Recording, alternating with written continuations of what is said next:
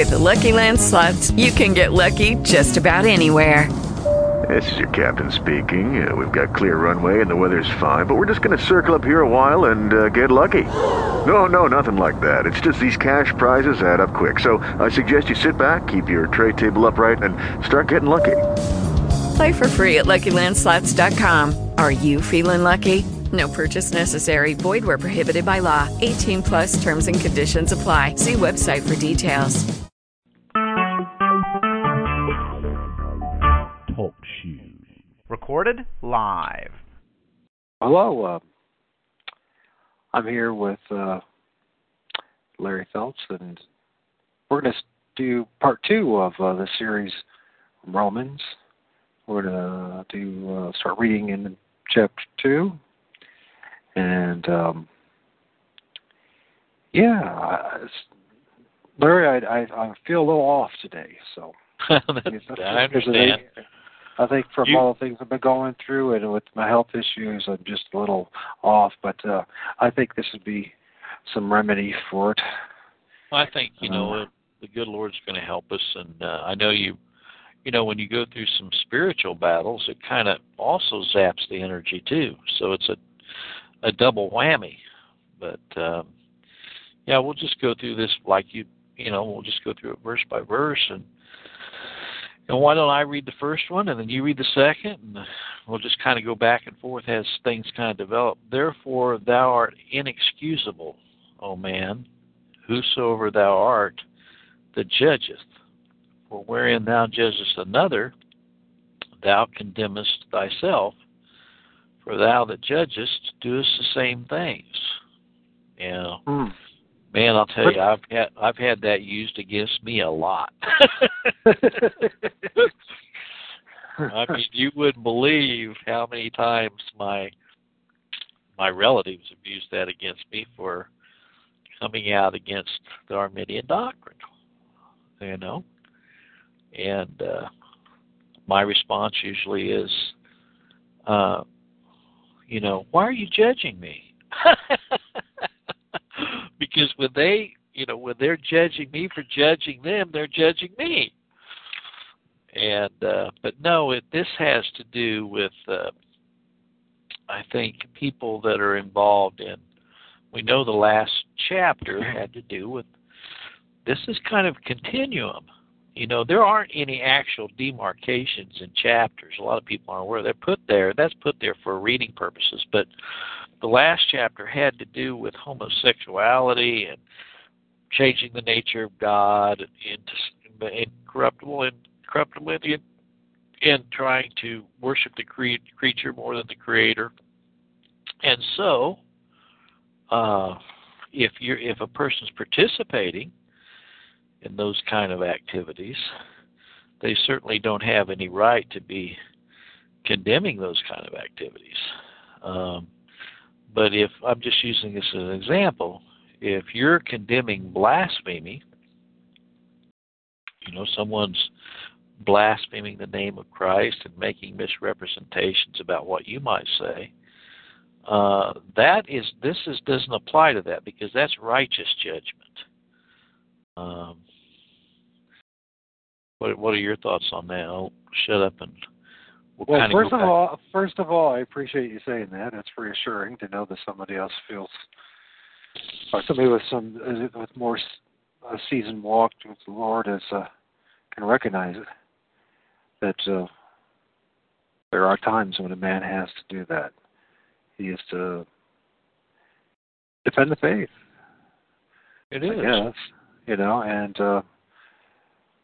In Europe, the world is going to see everything opposite from reality. Man, one of the things I was thinking about, I don't know why I'm deviating here again, but I think it's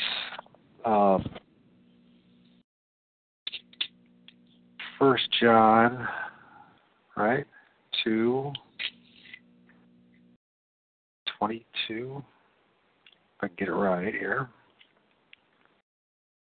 Sorry for the delay here. All right.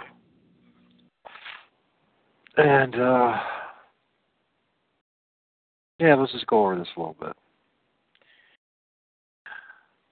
I'm sorry if I'm a little drained. Probably. Well, It says here,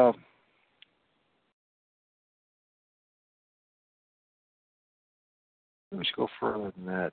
But ye have an unction from the Holy One, and ye know all things. I have not written unto you because ye know not the truth, but because ye know it, and that no lie is the truth. Who is a liar but he that denieth Jesus is the Christ? He is Antichrist that denieth the Father and the Son. Whosoever denieth the Son, the same hath not the Father. He that acknowledges the Son hath the Father also. Let that therefore abide in you, which ye have heard from the beginning. If that which ye have heard from the beginning shall remain in you, ye also shall continue in the Son and in the Father. And this is the promise that he hath promised you, even eternal life. These are things I have written unto you concerning them that seduce you. But the anointing which ye have received of him abideth in you, and ye not that any man teach you. Ye need not that which any man teach you, but as the same anointing teacheth you all things, and is truth, and is no lie, even as it has taught you, ye shall abide in him. And I can go on with that, but I think this is one of the things I have a profound realization, and that is, if I look at what happened last night in the show with Sharon, what made me think about who he is and who I was, who I still am at times, but really who I was, and that before I lived my life denying who Jesus Christ, our Lord and Savior, is, and wanted nothing to do with him.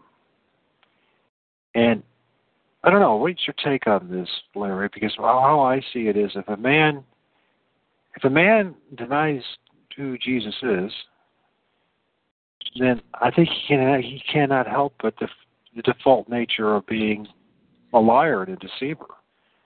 It's really our nature, isn't it? Our basic, because of our fallen state, that without the atoning grace of Jesus, of his Spirit dwelling in us, him working with us, that we would just be, we would still be that old con artist, that old, sorry for the language, folks, but BSer. We were just full of dung, if you will, coming out of our mouths, and our behavior would be one of a manipulation, seeing what we could get out of this world, and becoming very self-centered. And I don't know, how do you see that? I mean, I just see how I was. Yeah, well, John, John, he also, the epistles of John, he talks about those who deny Christ. Jesus Christ is the Son of the living God, or the spirit of Antichrist.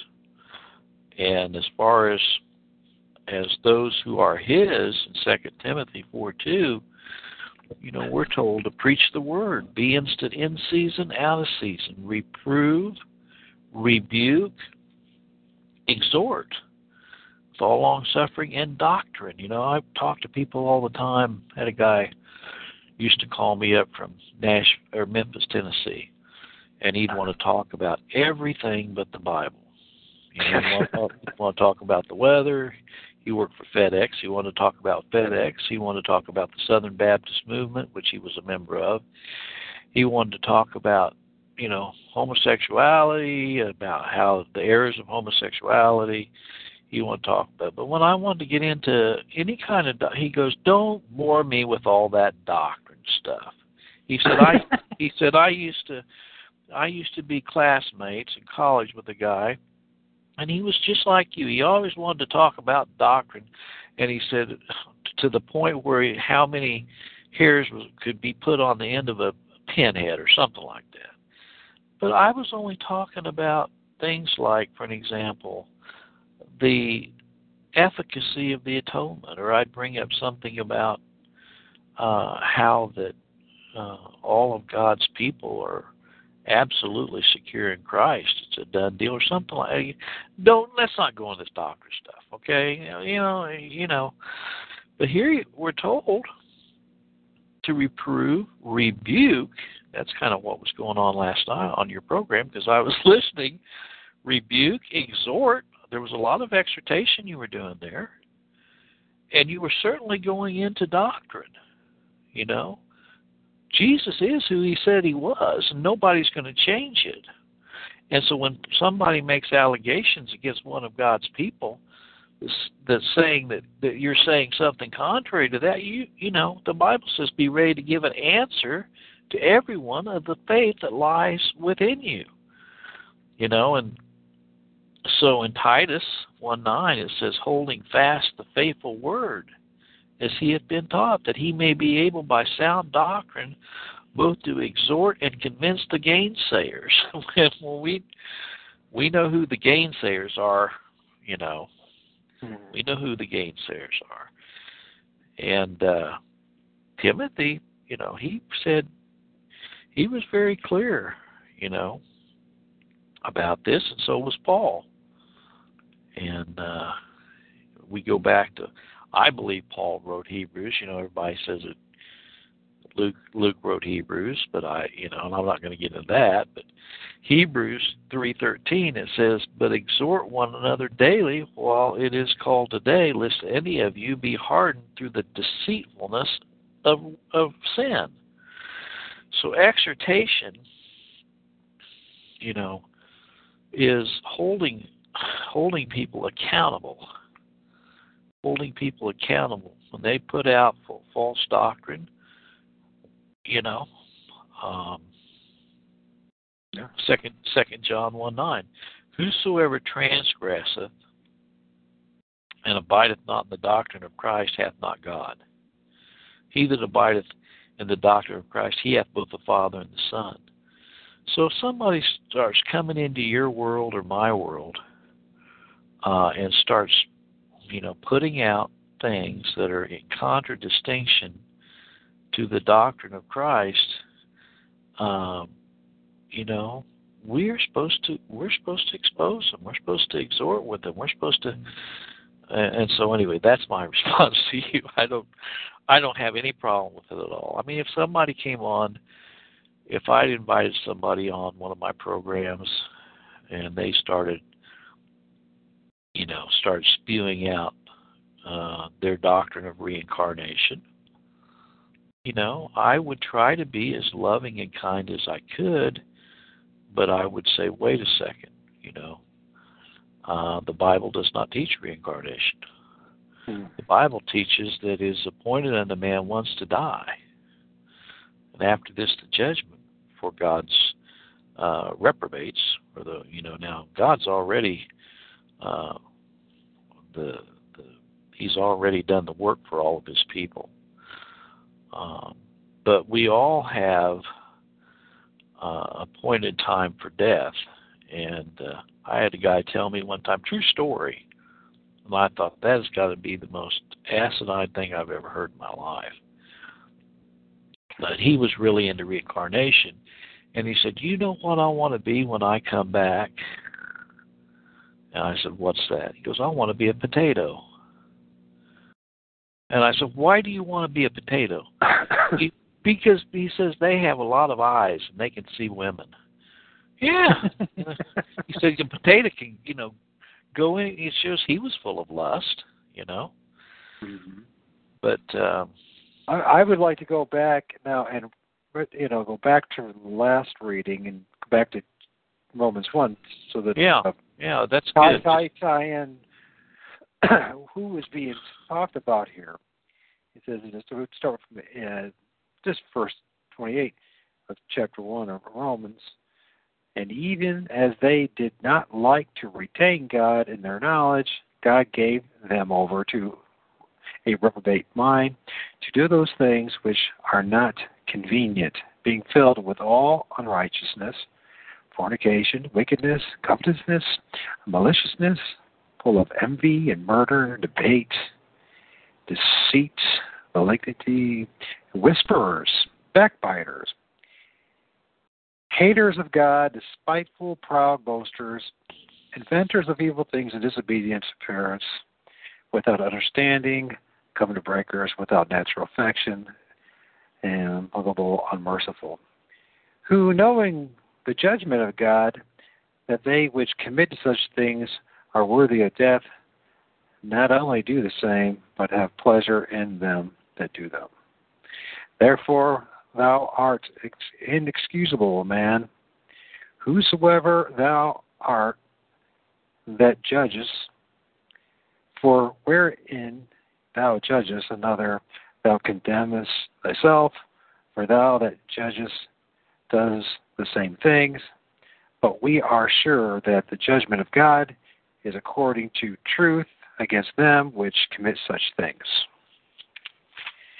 So, what do you say? He's actually speaking to the reprobate. Yeah. He's not speaking to the elect there. Yeah. He's speaking to one that's already gone that way, and that's why it's really important to have, you know, the backup like you did and give some concurrence there, you know. And, so when the world uses these kind of scriptures against us, we can say, listen, no, whoa. Yeah. He's talking about you, my friend. Yeah. And I guess the attitude, you know, there really is just this unfortunate reality. There is us and them. And there is us and them. I mean, why would we be told and that there is therefore now no condemnation to those who are in Christ Jesus, who walk not after the flesh but after the Spirit? Who might, you know, and so we don't live under condemnation, and we, you know, but the fact is, and that it's not saying that it's not a better than thou attitude or anything like that. It's a legal work that's been done.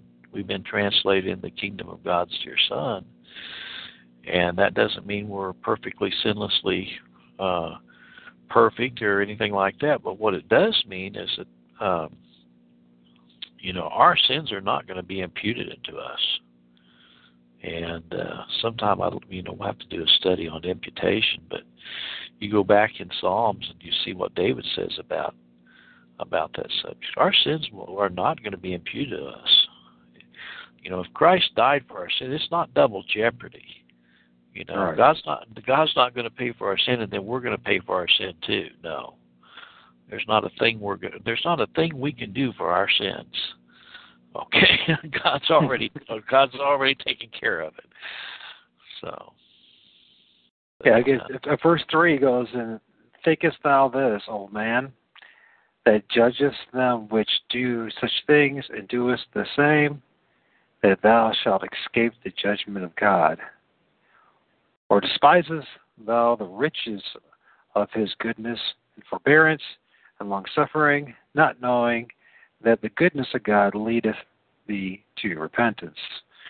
And in particular, what is verse 4 really talking about here? It says, "Or despisest thou the riches of his goodness and forbearance and long-suffering." Well, I think that, you know, there's a lot of people out there that we can point to and see that they absolutely hate God.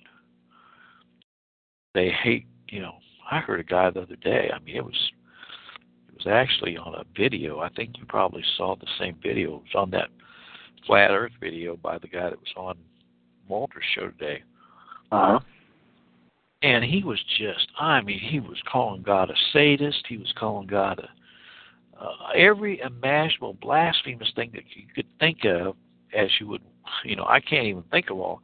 Excuse me. He was describing the person that's just you know, this is perfectly describing this guy that was talking about blaspheming against God. You talking about Jeremy when he was on my show last night, and I could not be sure. Might be. You know, the goodness of God. There's another scripture that says the long suffering of God. You know, and here it says the forbearance and long suffering, the riches of His goodness and forbearance and long suffering. But you know what? The reprobate are unable to recognize it. You know, they're unable to recognize it. I mean, and that's, we go to the next verse, or we're going to, because it kind of answers what you're saying. Is, yeah. But after thy hardness and impenitent heart, treasure up unto thyself wrath against the day of wrath, and revelation of the righteous judgment of God, who will render to every man according to his deeds.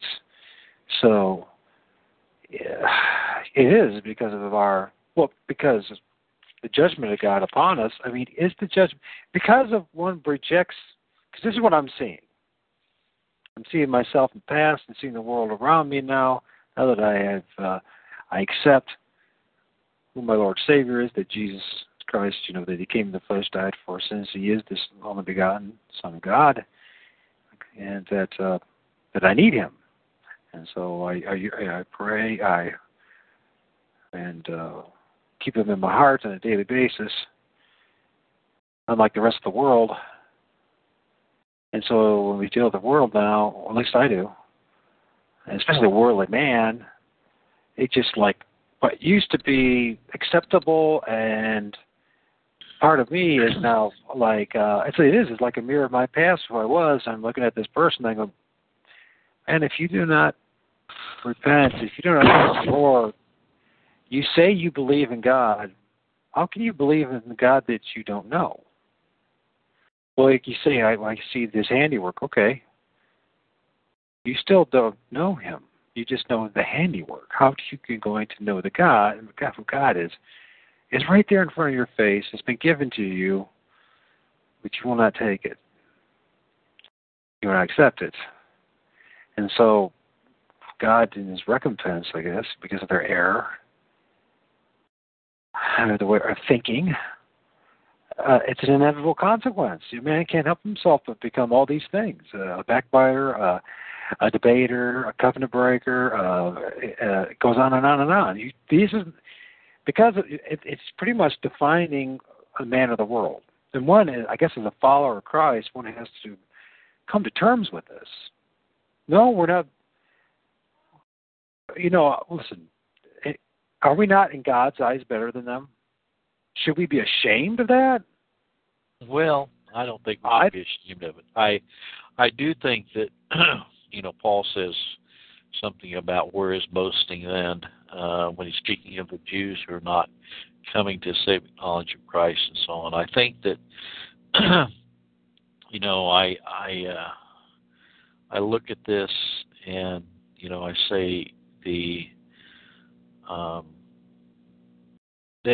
store up wrath against God. I think a real good answer to this is the question that's answered again back in Psalms 2. It says, why do the heathen rage and the people imagine a vain thing?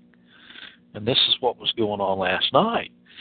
You know, it's a normal thing for us to ask that question. Why are these people raging? Why are they imagining all this vain stuff that's just contrary to God and His nature and everything? Well, you know, we know that the answer is that they have continued in Adam. We have been delivered by the second Adam, Christ, and they have not. They're continuing in, you know, in the sin that they were born into, and they're sinning in word, thought, and deed every day, and they're storing up wrath. And and they say in verse 3, let us break their bands asunder and cast away their cords from us. You know, we know what God says, but you know, the reason why did the heathen rage and the people imagine a vain thing is that they are dead in their trespasses and sins. You know, that's why. That's why they're dead in their trespasses and sins. Right. Yeah. Now, when I say that we're better than, I'm not saying. No, I know. What I mean to say is that we're better in God's eyes because He's. We're not only better; we are perfectly holy and righteous. And when I made that statement, that sounds so arrogant. That's what the world's going to say. Right. But I want to qualify that as we have the righteousness of Jesus Christ. God looks at Jesus Christ and sees us as perfectly holy and righteous before Him because of the shed blood of Christ. Nothing within us. Christ became our sin bearer. And that's why He came, to save His people. You know, I think what happens too is, you know, and we do wrestle with this as we mature in our faith and God's mercy and grace, and realize that we have done nothing, and it's nothing that we could do to. It's not our works that change us or make us acceptable to God. I think the rest of the world, because of this, I guess the boldness that God puts in us to defend the faith and to rebuke unrighteousness when the opportunity presents itself, is something really is a loving thing to do. If someone is not honest, if you're around somebody and you know that they are attacking the Word of God constantly, attacking God Himself, you're attacking your faith, and it's based on his own personal vain imagination and his own philosophies, what else can one do except to speak out and say, listen, you're treading a dangerous path that will lead to your destruction. You know what I mean? And it's not because we're better than them, but it's just like, nope, this is not going to. It's not going to be acceptable. It's not going to be acceptable.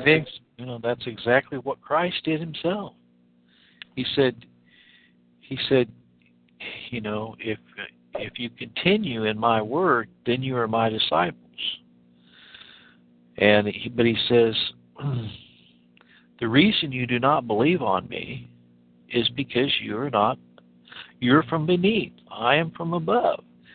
You are your father, the devil, and the works of him you will do, and you will die in your sins. But the thing that makes that such a profound declaration is that He told them they will die in their sins. He didn't say, unless you repent. He didn't say, unless you obey the gospel. He didn't say, you know, notice, well, I don't want to jump down, but I want to jump down just a minute, Nate. He says, unto them that are contentious and do not obey the truth, but obey unrighteousness, indignation and wrath. So, you know, it's not, you know, it's a twofold decree.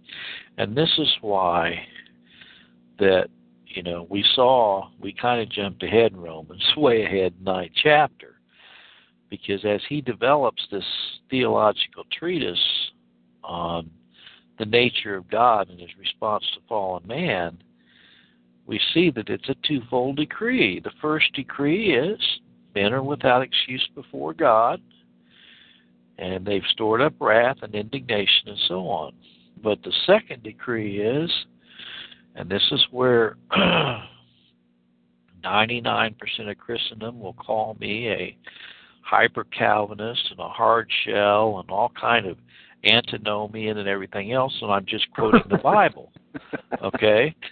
But in Romans 9, when it says the children being not yet born, not having done any good or evil, that the purpose of God according to election might stand. Jacob have I loved, Esau have I hated. I've had people say, you're taking out the component of original sin. You're saying God hated Esau before he even had a chance to sin. I said, I'm not saying anything. That's what the Bible says. That's what it says. And boy, I mean, you're considered a heretic in 99.9% of seminaries if you read that scripture and you apply it. Just take it like it says. Don't change it. And so now, it's a do you think that that's one of the reasons, or the major reason why there's been all these newer translations? I don't know how many there are, how many dozens there are, hundreds of whatever there are at this point. Is not only because of, financial gain, but, and of course of corruption of the Word of God, but what you're just saying there, because people don't like what they're reading. They don't want to accept it. It has to be mistranslated. Something's wrong here. Something must have been added or taken away. Absolutely. And by the way, I've been wrestling with this myself, and I have to admit, there's many times in my show where I said, yes, there has been things. But if I'm really honest about it, I'm basing that on what other men say. Well, what tells me is that this is the Word of God. Is it what men say, or is the Spirit of God? And me actually opening up the book and reading it and letting the Spirit of God tell me that. And I know this is going to be most of the world the way they think. They're going to think, well, what you're doing is indoctrinating stuff. What you're doing is a form of self brainwashing. Convincing yourself that this is true. But am I convincing myself this is true? Because I can tell you one thing, when I was trying to convince myself whether it was false or true on my own means, it meant nothing. It meant nothing at all. Exactly. That's what I wanted to be.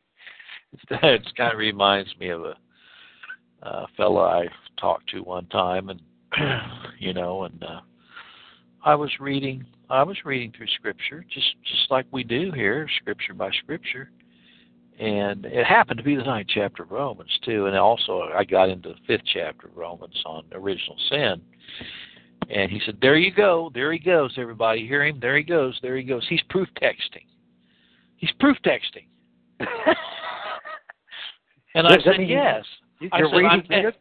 I said, yes, I'm taking the Bible and reading it to prove my point. Is that what you're saying?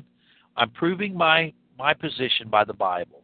Now, what are you going to prove your position by? How was that lost? Well, it gets back to what your point was, and this is really the crux of the matter. And I touched on it the last time, but it is so important. Is one of two positions that a person has to take as it relates to the inerrancy of the Bible, and the infallibility of the Bible. And, the the cohesiveness of the translators of the King James Version, the authorized King James Version of the Bible, the whole chronology of the Textus Receptus versus, the Codex Vaticanus that was found in the trash can, all of that stuff. The history. I mean, we don't need to go through all that. But the point of it is, either God preserves his word or he doesn't. That's the bottom line. And the authorized version of the Bible, King James Version of the Bible, has been with us for some 430 years now. And look, people, I always get my eyebrows always start going up when I hear the doctors of divinity and doctors of theology immediately want to fly to they want to take control over the masses because they have a better understanding of the Hebrew and the Greek translators. They are language scholars. And what they're saying is, we're smarter than the translators of the authorized version of the Bible. And we believe that the authorized translators of the Bible were not ordained of God. We don't believe in the sovereignty of God. We don't believe God has preserved his word over the last 430 years, and so we're going to change it. So the issue has to do with preservation of God's word. That's really the crux of the matter. We've come up with a better way of doing things than what God ordained the last 130 years. So it's just like I could use the same analogy over the... Oh man, I don't know. Maybe I should discuss this on your show. I don't know because sure you can discuss it. Well, there's this whole up in Kansas City. There's which I find this just totally an oxymoron. But there's a seminary. It's called Saint Paul's Theological Seminary, and it is the most godless seminary that could be, because they absolutely deny the Bible. They deny, they question the virgin birth. They say that all of the epistles of Paul, even though they call themselves Saint Paul, get that. It's a United Methodist seminary, by the way. But they say that all of Paul's epistles are not relevant because that was for then and this is now. When Paul says, I suffer not a woman to teach or usurp authority over the man, that was then, this is now. Let the women be silent in the churches. That was then, this is now. It is a glory for a woman to wear long hair. It is a shame for a man to wear long hair. Oh, now, Larry, now you've gone to legalism. I haven't gone to anything. I'm reading what Paul is reading in the Word of God, and so it gets to be. And so I didn't mean to get off on a rant. Well, it's very interesting you brought that up, because that is what also happened last night. And actually, one of the people that I'll read it to you. What the heck? I don't have to mention his name. This is nothing that happens to man of the world today, where, unfortunately, the way we've been raised and groomed, men have kind of reversed roles here to everyone's detriment. The yin and the yang. And so...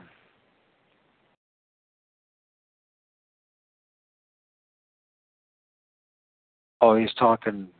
Let me see that. Try to find here. This is somebody who's been on the show and a regular listener and a friend. He says you might want to find out first if he can restrain his wife from interjecting in the background. What a typical American. I don't know, Habeck? I don't know what that means. Habeck. Nancy boy letting his wife dare to, I can't pronounce that. This guy, he uses some pretty, he should be right, he is a writer at times, dramatic quips into the conversation between men. I know I used to be like that too. And I belatedly grew some blank. You can imagine that. And more... blank from Jezebelic American women, it's a relief. And no more blank Jezebelical or Jezebelic American women. And so and he's got a very good point there. I know at first glance it seems like some woman bashing and all that, but the truth of the matter is, in this satanic system that we live under, what they are doing is grooming women to be Jezebels. And I think it's absolutely. And then I don't know what I guess men. I don't know. We just don't know how to be men anymore. This is the book that teaches how to be a man and a woman too. This is all, as you know, this is all inspired by the Jesuits. It's the feminization of the culture, And I would encourage. In fact, I could send you the sermon I did, and you may have listened to it, but. I've done a whole history on the origin of women in ministry, and it is so fascinating. I mean, it all started in the suffrage movement, but the suffrage movement went kind of like the civil rights movement went to the homosexual movement. It's like what started out having a woman's right to vote now has a woman's right to to be a man. Castrate a man. Yeah, absolutely. I mean, and I mean, so literally be a man. Literally, like with sex chain. Oh, absolutely. Yeah. And I mean, I can tell you that, you know, if you coming from the culture I came from, I mean, I had a supervisor who was a lesbian at one time in the state of Kansas, and her boss was her boss, and my boss was a lesbian, which was her significant other, which was her husband. You think that's a, you talk about pink triangles. I mean, but anyway, I don't know how we got off on this, but the point that I'm trying to make here is that it goes back to verse 5. After thy hardness and impenitent heart treasures up unto thyself wrath against the day of wrath and revelation of the righteous judgment of God. And God has placed certain people in history, and one of them happened to be the Apostle Paul. And, you know,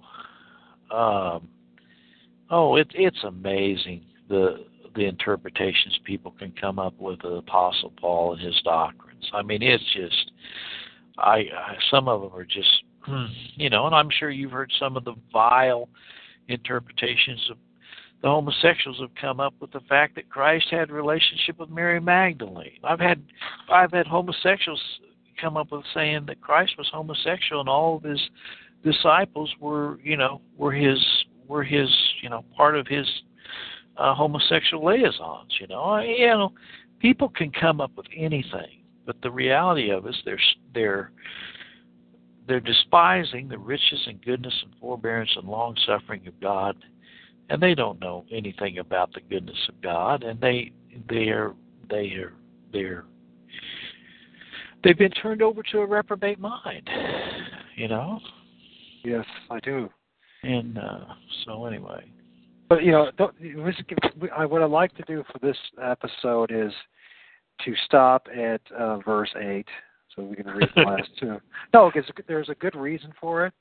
Yeah. Because the next subject he's going to deal with is the Jews and the Gentile thing. And that's a totally different. Yeah, that's a good point. I'll read 7 and 8 again. And okay. To them who, by patient continuance and well-doing seek for, and this is what we're supposed to seek for. This is what the world's seeking for, that's for sure. Seek for glory and honor and immortality and eternal life. But unto them that are contentious. Is that what it is? Okay, my eyes is pretty bad today. Yeah. Contentious. Thank you. What did I get? How did I get continuous? Oh my gosh. Contentious, that's what okay. So unto them that are contentious and do not obey the truth, but obey unrighteousness, indignation, and wrath. So, it's kind of a summary of our discussion today. Right. Two verses. And what are we as God's children and Bible believers and who believe in our Lord Savior Jesus Christ, what are we supposed to be seeking for then? I mean, what does it mean by for glory and honor, immortality, and eternal life? Well, we know... go ahead. Oh, I was just going to say that we know that glory and honor, all the glory and honor goes to Christ. He says he will not share his glory with another. And in Revelation it says, worthy is the Lamb that was slain to receive glory and honor and power. And we know that at the marriage supper of the Lamb, we're going to be participating in giving glory and honor, and we're going to have eternal peace. And we're going to be worshiping the Lamb that was slain from the foundation of the world. And so that's, I think, immortality, eternal life. I mean, it's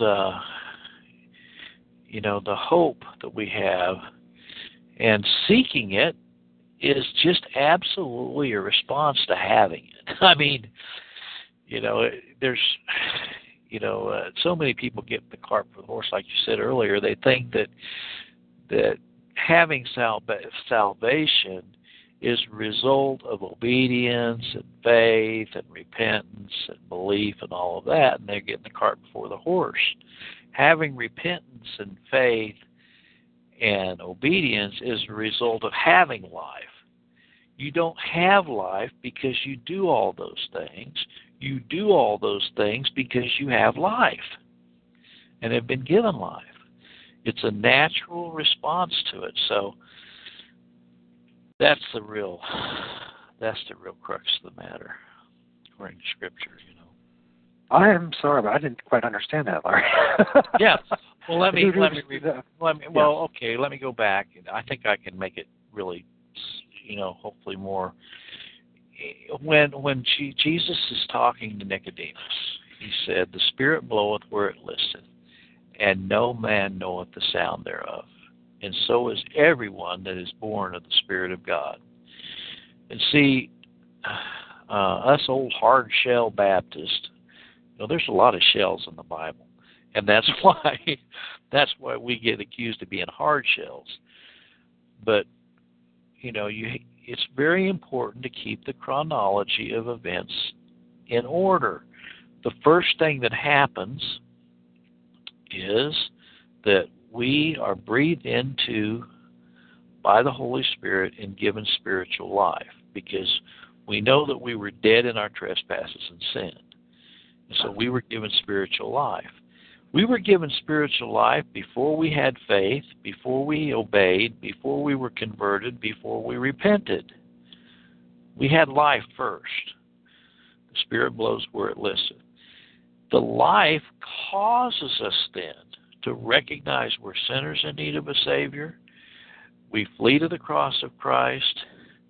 We turn our lives around, if you want to put it that way. We go the other direction like the Apostle Paul did. He was told him, "Get up, it will be told you what thou must do." And we also find that we have a desire for the things of God. So in a nutshell, it all comes from God. Life, spiritual life, the ability to repent, convert, turn around, and believe the gospel and have faith in Christ. You know, He's the author and the finisher of our faith. And once you give Him all the glory, there's nothing left for us to take any glory in anything. You know, I've heard people say, "Well, I'm sure glad I turned my life around. Well, I'm sure glad the day I accepted Jesus in my heart. I'm sure glad the day that I filled out that decision card. I'm sure glad that I'm sure glad when I got baptized. I'm sure glad when I took the Lord's Supper. I know that really did something for me. I'm sure glad when I when I surrendered all." You know, you didn't do squat. I'm here to tell you, you didn't do squat. You didn't surrender all by yourself. You couldn't have done nothing. You were dead. Lazarus was dead in the tomb. And when Christ said with a loud voice, "Lazarus, come forth," I can just hear Lazarus now saying, "Oh, I don't think I want to do that. I got a free will. I want to stay right here." No, he said. Well, it's a very good point you're bringing up, and it certainly is relevant to who I am, because, you know, to be honest with you, I've made that statement numerous times.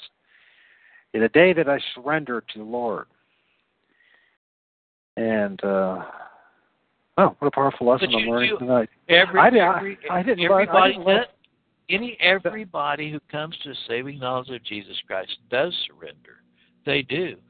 But what happens is Christ has already given you spiritual life, or you would have never surrendered, because you're dead in your trespasses and sin. You couldn't do anything.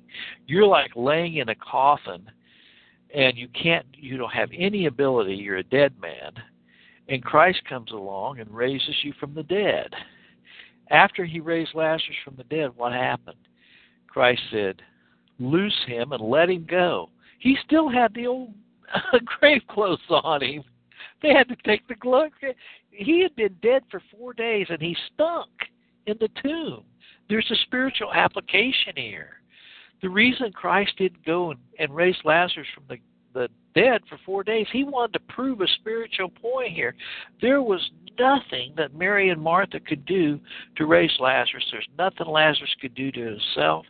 None of the doctors could do anything. It took a divine intervention to get him up out of that grave.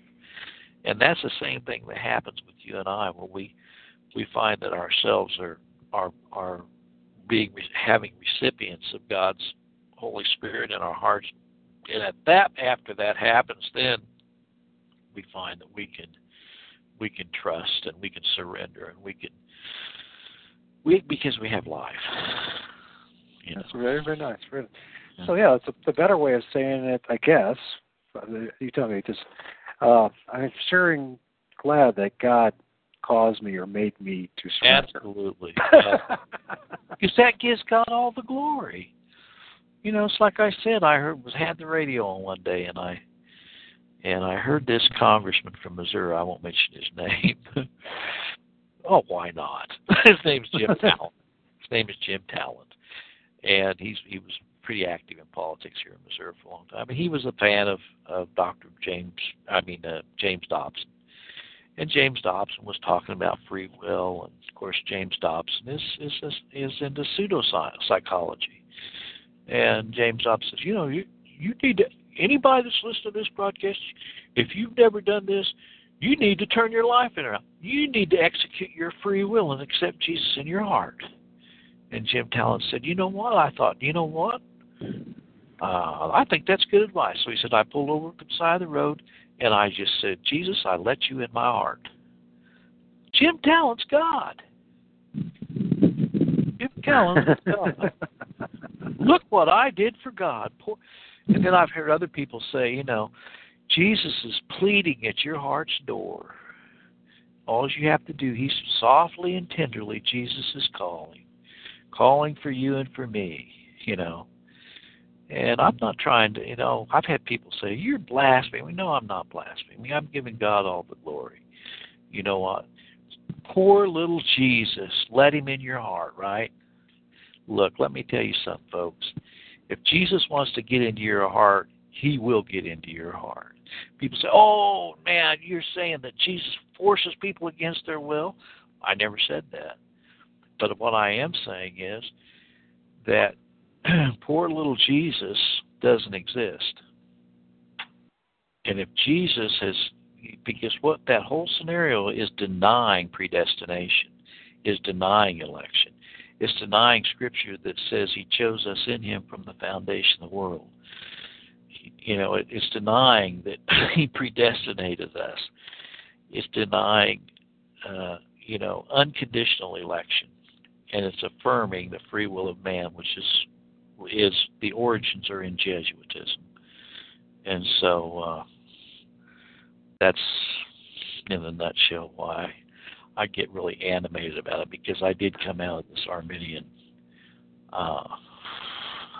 dung. But it's really a lot of food for thought there, and I think this is.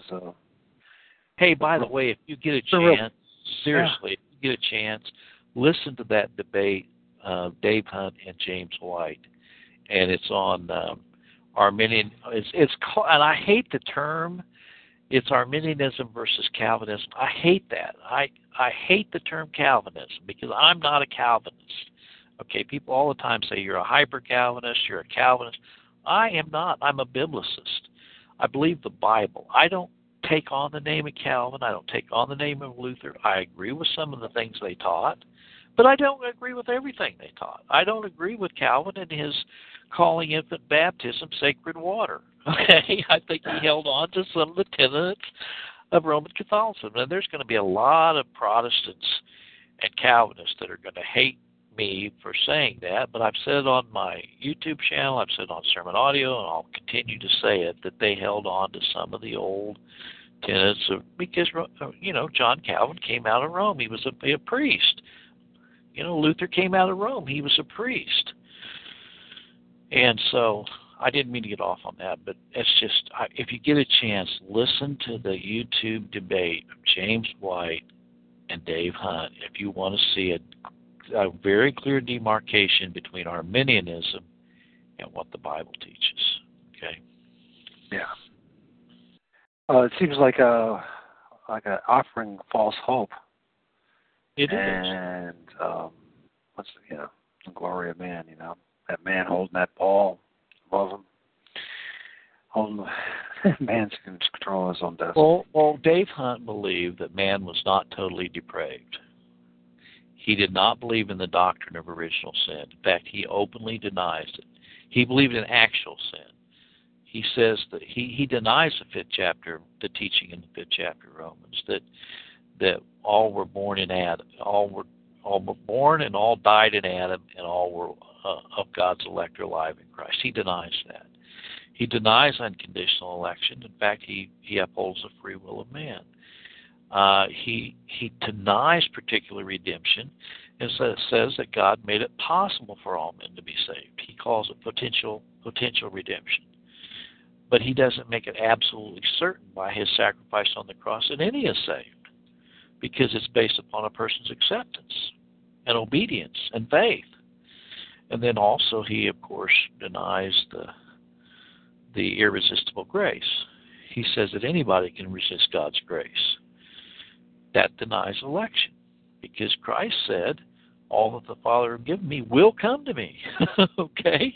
Very certain. And then, of course, Dave Hunt denies that men, he believes that the elect can be deceived. And Matthew 24 says, if it were possible, even the elect would be deceived. It's impossible for if you're one of God's elect. I'm not saying there's not times in your life where you're going to be deceived.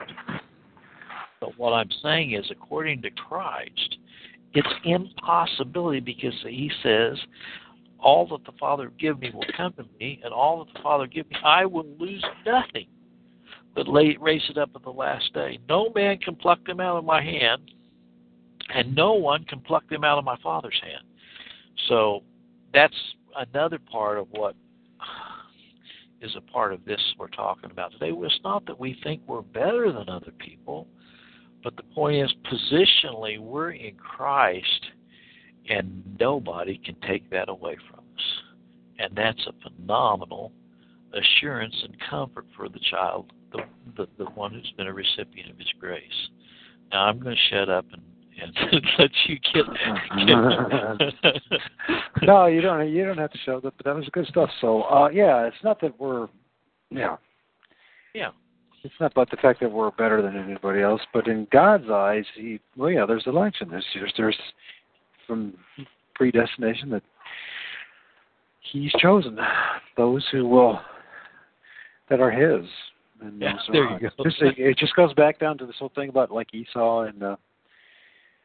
That's exactly right. Esau and what's his Jacob? No, I was going to say Isaac, goats and sheep. Two-seed doctrine, unconditional election, hath not the potter power over the clay to make one vessel unto honor and one unto dishonor. So, before we close up, the inevitable question will be asked once again, why did God do that? What do you think? Why do you think God chose? Well, I know why He did it, and it has nothing to do with what I think. It has to do with what He said. Why He tells us why He did it. Uh-huh. He says, for this very reason have I raised thee up, speaking of Pharaoh, that my name might be declared throughout the whole earth. Therefore He had mercy on whom He would have mercy, and whom He would He hardened. So He wanted His name proclaimed throughout the whole earth. The other reason He did it is in Colossians. It says, all things were made by Him and for Him. And another answer to the question is found in Jeremiah. It says, I have not loved you because you are the greatest, on the face of the earth. Even though you were the smallest in number, I loved you because I loved you.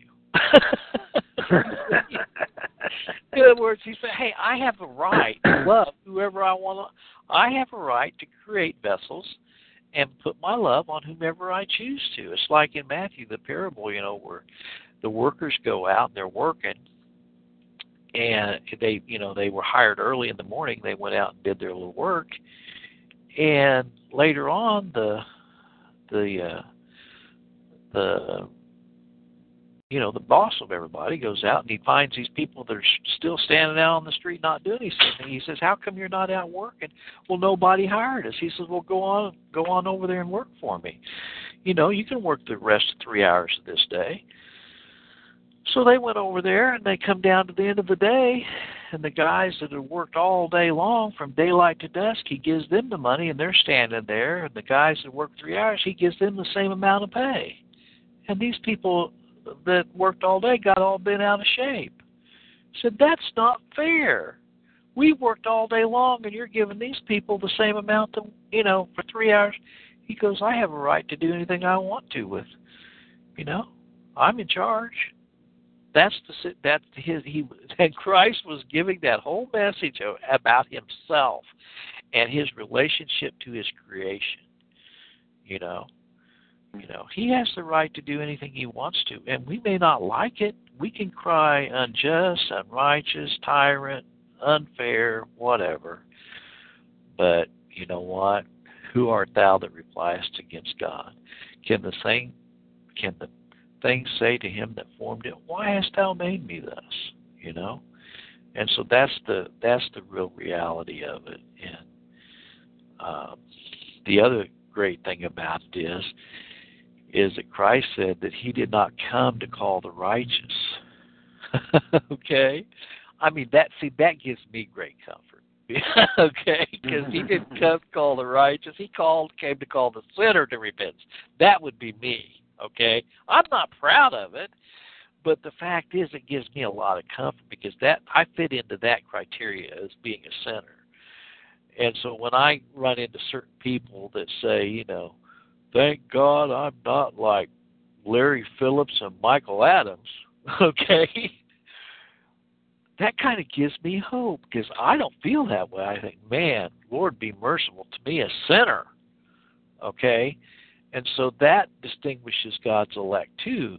God's elect are ones that understand that they are totally unworthy of his mercy and grace. There's just, you know. But you know what? The reprobate thinks that they should be worthy. And what they do to go about to try to establish their worthiness is go out and do all these works. I don't cuss, I don't smoke, and I don't drink. And I wear the long robes. Remember what Christ said to the Pharisees? You like the cheap place in the marketplaces. You say long prayers. And you want to stone the adulterers. And you want to, you know, and so there, you know what? I've come to the conclusion the greatest sin is self-righteousness. That's it. Christ hated it. Because people actually are believing that they can do something to merit God's favor.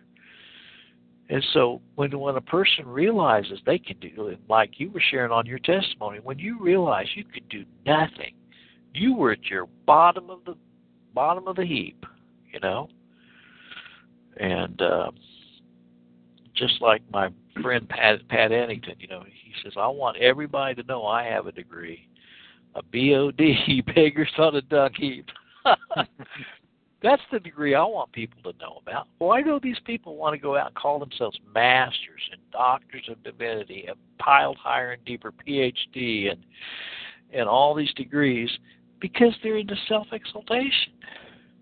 Just like Lucifer, I will arise and be as God, you know. That's Pope Francis in a nutshell.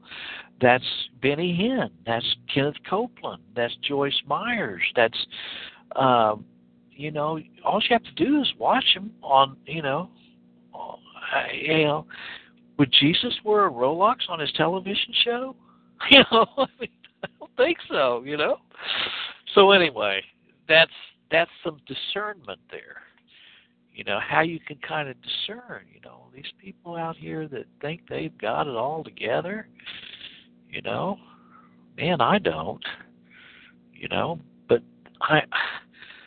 God does, and Christ did. So anyway. No, that was great. That was really good.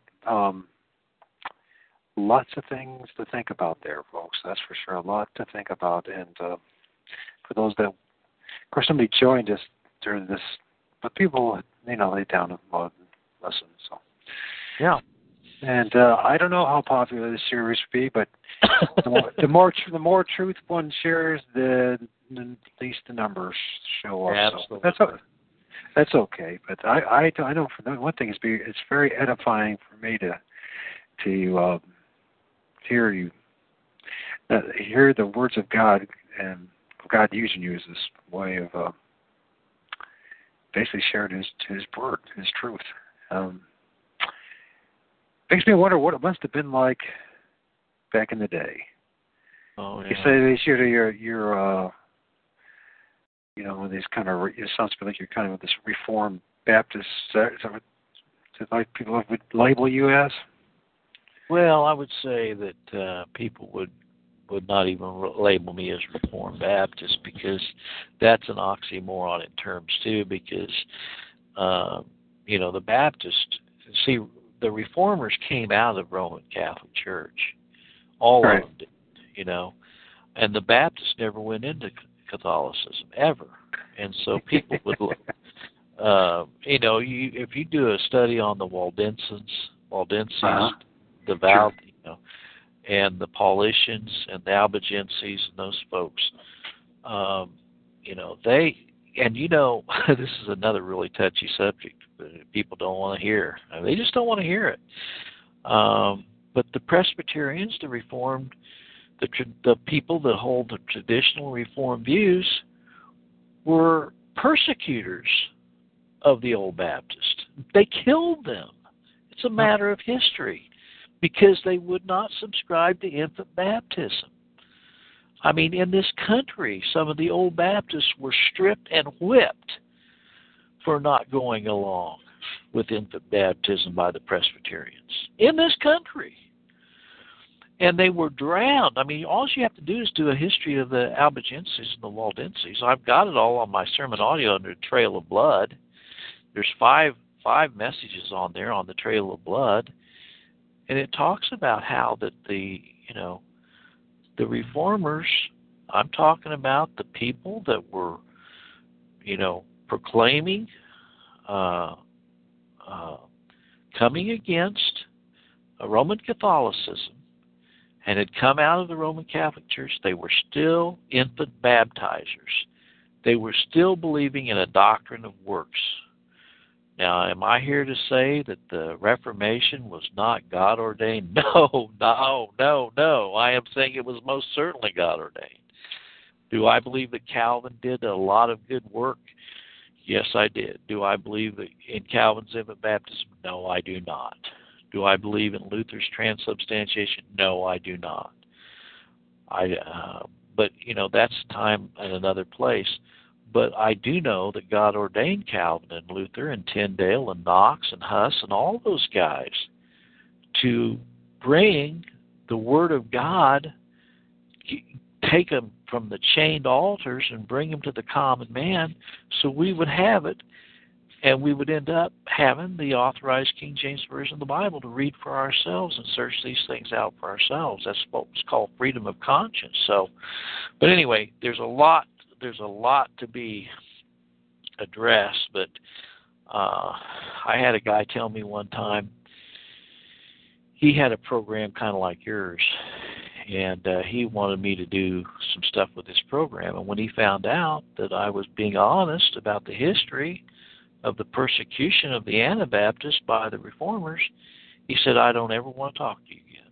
You know, he says, I never want to have you on any of my programs again, because you're basically saying that the Reformation was not ordained of God. I said, I'm not saying that. I said, I'm just giving you the truth of the history that a lot of the reformers persecuted the Anabaptists for not subscribing to the doctrine of works and infant baptism, and I'm not going to uphold it. Okay, and so I didn't mean to open another can of worms. But. No, it's all part of our history. It's part it's all reality. It's truth. So yeah, I really enjoyed this. Part three. When were we going to do part three of Romans? What days are you free this week? I can do it tomorrow. I can do it Friday. I can do it Saturday. I think I do. So I get chase my son Saturday. But yeah. I'm trying to think. Let's see. We're going to Neosho Friday. I could do it. Let me think now. I could do it Friday morning. Now I usually like to listen to Walt's broadcast. I don't know who he's got on Friday, but I can always listen to it in his archives. So we could do it Friday morning. That's the Friday morning. I have a Friday noon, my time. I have I Friday noon. Keith Hansen is on my show. Okay. I already have one scheduled for that. Well, Friday afternoon through Saturday, I'm gone because basically what happened is are you game to do it tomorrow at all? What is tomorrow? Thursday? Thursday, yeah. Yeah, tomorrow. Hold on a second. I better check with Rosette here and make sure. Do we have anything going tomorrow? No, she says I'm open tomorrow. Oh, so, okay. What time do you want to do it? Sorry, brother, but I'm really hungry for this, so if I could, I could keep it going. What time do you have available tomorrow? Well, I don't have my son all day, and I don't think I'm going to be doing much except maybe doing some grocery shopping, and it's resting. So outside of the 10 o'clock p.m. show that we're doing, the roundtable show on the Flat Earth with Robbie and Zen and. Okay, yeah. What about? I could do. In fact, I could do two of them tomorrow. And I'm not just about doing the shows. It's just I just love this and this. I have to tell you, I never had this. Yeah, yeah. I'm searching the opportunity just to have somebody who really believes and really can just flat out just. What if we did like tomorrow? What if we did like 2 to 4, which would be 3 to 5 your time, right? You're sure. An hour, so 2 to 4. That will just make it one broadcast, but we'll extend it a little bit. Yeah, I'll get some sleep and I'll have a little more energy. We can start on this very controversial topic about Jews first. And also the Gentiles. Yeah. And because it was interesting today too. I was listening to, unfortunately, I don't have very many. I don't have very many options in the car what to listen to. So the only thing I listen to is this Christian station that has Camping on it all the time. And and he's got his issues for sure. He did. He rest the rest of his soul, but. Yeah, he was talking a little bit about that, about this whole thing about the Jews and the Gentiles and this whole thing that's going on. Camping used to call himself Reformed, okay? But in the latter, and by the way, I think at one time Camping really was upholding covenant theology, and sometime we need to talk about the difference between covenant theology and Baptist theology, but anyway, at the latter part of his life, Campion became a hyper dispensationalist. I mean, he and we can kind of get into this discussion of what constitutes hyper dispensationalism from dispensationalism. The point is that whenever you hold a view that there are two bodies of Christ. There's the kingdom of Christ, and then there's the body of Christ. And never the twain shall meet. And so you've got the Old Testament saints, and they're never, ever going to be in the same heaven with the New Testament church. Yeah, that's what these people are teaching. I never even heard of such a thing. Yeah, that's exactly what they're teaching. And they are real sly the way they go about doing it, but now they're getting more out of the closet about it. But people like John Hagee, he's really into that theology. And, of course, there are people, and I, you know, if you ever got Larry Phelps to talk about his dispensational theology, he would share with you that the distinction between, you know, this whole thing about the Jews being God's chosen people, and even though he would say there are some that believe in Christ and so on, he wants to make this thing a national issue, the nation of Israel. And when you get into that whole discussion about the resurrection of the temple, reconstruction of the temple, and God's earthly kingdom on this earth, and I do not, to this point, I'll put it this way, because I think it's going to get to the point where I will have to, but to this point I don't defellowship people over eschatological positions. But dispensationalism is becoming so heretical that I'm about to change my position on that, because basically they're saying that you can go up some other way other than through Jesus Christ. John Hagee says that. John Hagee says you don't have to know the name of Christ to get to heaven. He told also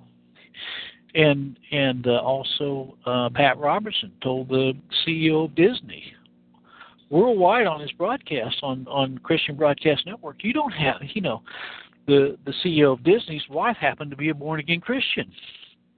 Well, the CEO of Disney was Jewish and was not a believer. And Pat Robertson, he asked Pat Robertson, hey, my wife's a Christian, but I'm a Jew. Am I going to hell? Pat Robertson says, well, you don't hold that Jesus is the Messiah. That's what you're saying. He goes, that's right. I don't believe Jesus Christ is the Son of God, and I never will. Pat Robertson says, you'll be in heaven because you're one of God's chosen people. Yes. Oh, gosh. Now, that's dispensationalism. What a wicked thing to say. That's dispensationalism in a nutshell. The reason why that's, of course, that's wicked, folks, is because it basically condemning that man to hell. Exactly. I mean, giving him a chance to actually... It's an absolute... deception, anyway. So tomorrow from 2 to, let's see, what did we say? From, was it 3 to 5 your time? I wrote this down. Yeah, 3 to 5. This is going to be, he's going to get into some heavy stuff here that we still deal to this day, and makes you think. It does. As you try to stay true to the Word of God and your faith in Jesus Christ, it really naturally narrows the playing field as far as how many people they're going to be hanging out with. That's right. There's no mediator between God and man and the man Christ Jesus. God has given him a name that's greater than any name, that the name of Jesus, every knee should bow and every tongue confess that Jesus Christ is Lord. And that's another topic. I'll talk about that. Because I can tell you, when I think about it, like Yeshua the Messiah, and I've been kind of trying to. The fact of the matter is, Jesus Christ feels and sounds much better. It really does. I'm not saying they're not the same person, but it does in a way. Well, maybe in a way, it's actually is the fact that they're not the same person. I don't know. Something to talk about, really. Go ahead. Well, here's the thing. I mean, look, Jesus Christ's nature, his character, and his name are inseparable. In other words, people who are in a different land that have a different language, you know, That's a little different issue. I mean, we're talking about, in other words, I'm not saying that people don't have different languages and can't recognize Jesus, okay? That's not what I'm saying. But what I am saying is that the exclusiveness of the eternal Son of God, okay, the exclusiveness of the eternal Son of God who came and gave himself a ransom for many is unchangeable, and you can't change it. You cannot say that, there's people now really promote Mark Levine, and he says, oh, it's all just a big wheel, and all spokes lead to the same God, That's ecumenicalism is taking over. The world church is taking over. Roman Catholicism is promoting it, and so we're on the outside. Come out from among them and be ye separate, saith the Lord, touch not the unclean thing. And so that's what I'm referring to. I'm talking about when people start denying the work of the atonement and that they're trying to apply, all religions on the same equal basis. That's when you get to be absolutely, blaspheming, because you're blaspheming the Godhead, the Father, the Son, the Holy Spirit. You're negating the Trinity. I'm not going to use that word. You're negating the Godhead and you're negating the atonement. Okay, and so I don't use the word Trinity because it's really people. It's not used in the Bible. It's any more than I like the word Calvinism. Okay, I don't like that. I don't like the word Calvinism. And I don't like certain other words like that you can't even find in the Bible, like common grace. People say, "Oh, well, he reigns on the just and the unjust," and I tell people, that's reign. That's not grace. Okay, grace has a redemptive characteristic to it, and when you try to apply, yes. The reprobate is a recipient of certain good things, but it has nothing to do with redemption, and it has nothing to do with grace. Grace is an unmerited favor of God's redemption. And so, anyway, you got me going today, brother. You got me on it. It's good. Anyway. It's funny. Few years ago, hearing someone like you would have drove me nuts. I would have blanked out. And now I'm listening to somebody, and I'm like, really, it makes all the sense in the world. And really, as far as getting down to just being Bible believing follower of Christ, yeah, I think that part of this whole thing, like with the Yeshua, the Messiah. That's cool if that's what you want to do, but I think a lot of it is, it's all this constant picking at the Word of God. It's not sufficient. Yeah. It's not good enough. The name of Jesus Christ. They have all sorts of theories out there on the internet that really what you're saying is something blasphemous when you say that name. But it gets to a point you're just like, it reduces you down to a couple of. First is putting your abiding faith in Jesus Christ, who he says he is, and then his word. His word is probably, back to what we were saying, look, if Jesus Christ had intended for us to, use the word Meshua or Jehovah or El Jireh or whatever, he would have had the translators translate that in that manner in the Authorized Version, and we would have had the last 430 years.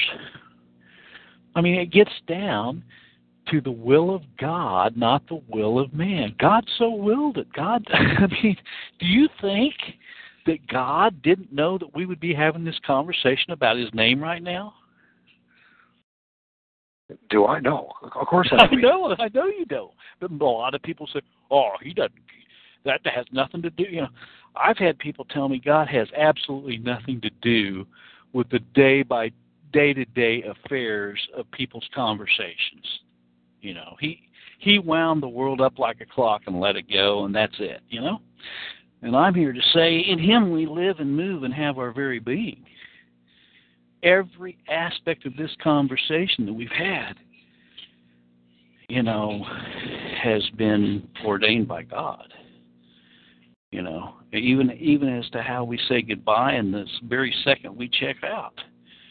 And it's true. Even you, if you want to really see something interesting, go to your little search engine of the Bible and just put in bounds of our habitation. I mean, you probably have, but yeah, that you'll get your boat loaded on that one. I'll tell you. I mean, he's over the very back. I had a guy that had gotten moved in his job 4 times in the last 3 months, and it's driving him crazy, you know. But every time it's been a promotion. And he'll email me and he'll say, man, he goes, they're wanting to promote me again. I don't want to move again. And I go, well, are you going to do it? And he goes, well, what do you think? I go, what do I know about your job and your, you know, that? So he'll say, well, it's a lot better benefits, more money. I said, is that why you want to do it? More money, more benefits? He goes, no, I want to have time to spend with God and stuff. And I said, well, you know what? Regardless of what the decision you make, God's over the bounds of your habitation anyway.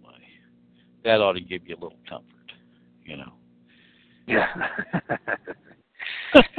Anyway. That's pretty much. That's just true. So, okay, well, I'm going to end this recording. I appreciate Larry. Larry, do you want to mention once again? Yeah, if anybody wants. Go ahead. Now, if somebody wants to go in, and by the way, if you go to sermonaudio.com/housechurch, and you want to check out a particular subject matter, you can put that subject matter in the search box if you want to see what I have to say about predestination or election or common grace or you know, eschatology or any of those things. You can go to that search box, and then that'll help you kind of direct, you know, whatever interest you might have right now. So again, it's just you know, sermonaudio.com/housechurch. And whether it be house church, and that's we also have talk shoe. Yeah, I haven't. I'm still working on the. I've got some glitches on that. If you want to go to some really meaty kind of doctrinal things, you can go to whatthebiblesays.homestead.com. That's whatthebiblesays.homestead.com. I will warn people there are, you know, strong doctrinal kinds of things on there that might, you know, tee a lot of people off. But and then if you like the old primitive Baptist hymns, you know, we don't do drop-down screens, and we don't sing, we don't do rock music, and I'm not going to get into all of that. But primarily, not because I have anything against specifically the style of music, but it's the words in the music, because just like the translations of the Bible have been changed over the years, so is all this music. So we sing out of a hymnal called the Old School Hymnal, which is very strong doctrinal kind of words in the songs. And so we have oldhymns.homestead.com, and you know, we sing a lot of the old school hymns on there if you want to check that out. That's awesome. You know, it's a shame well, praise God, there's still some of that which you just mentioned out there. So I do appreciate it.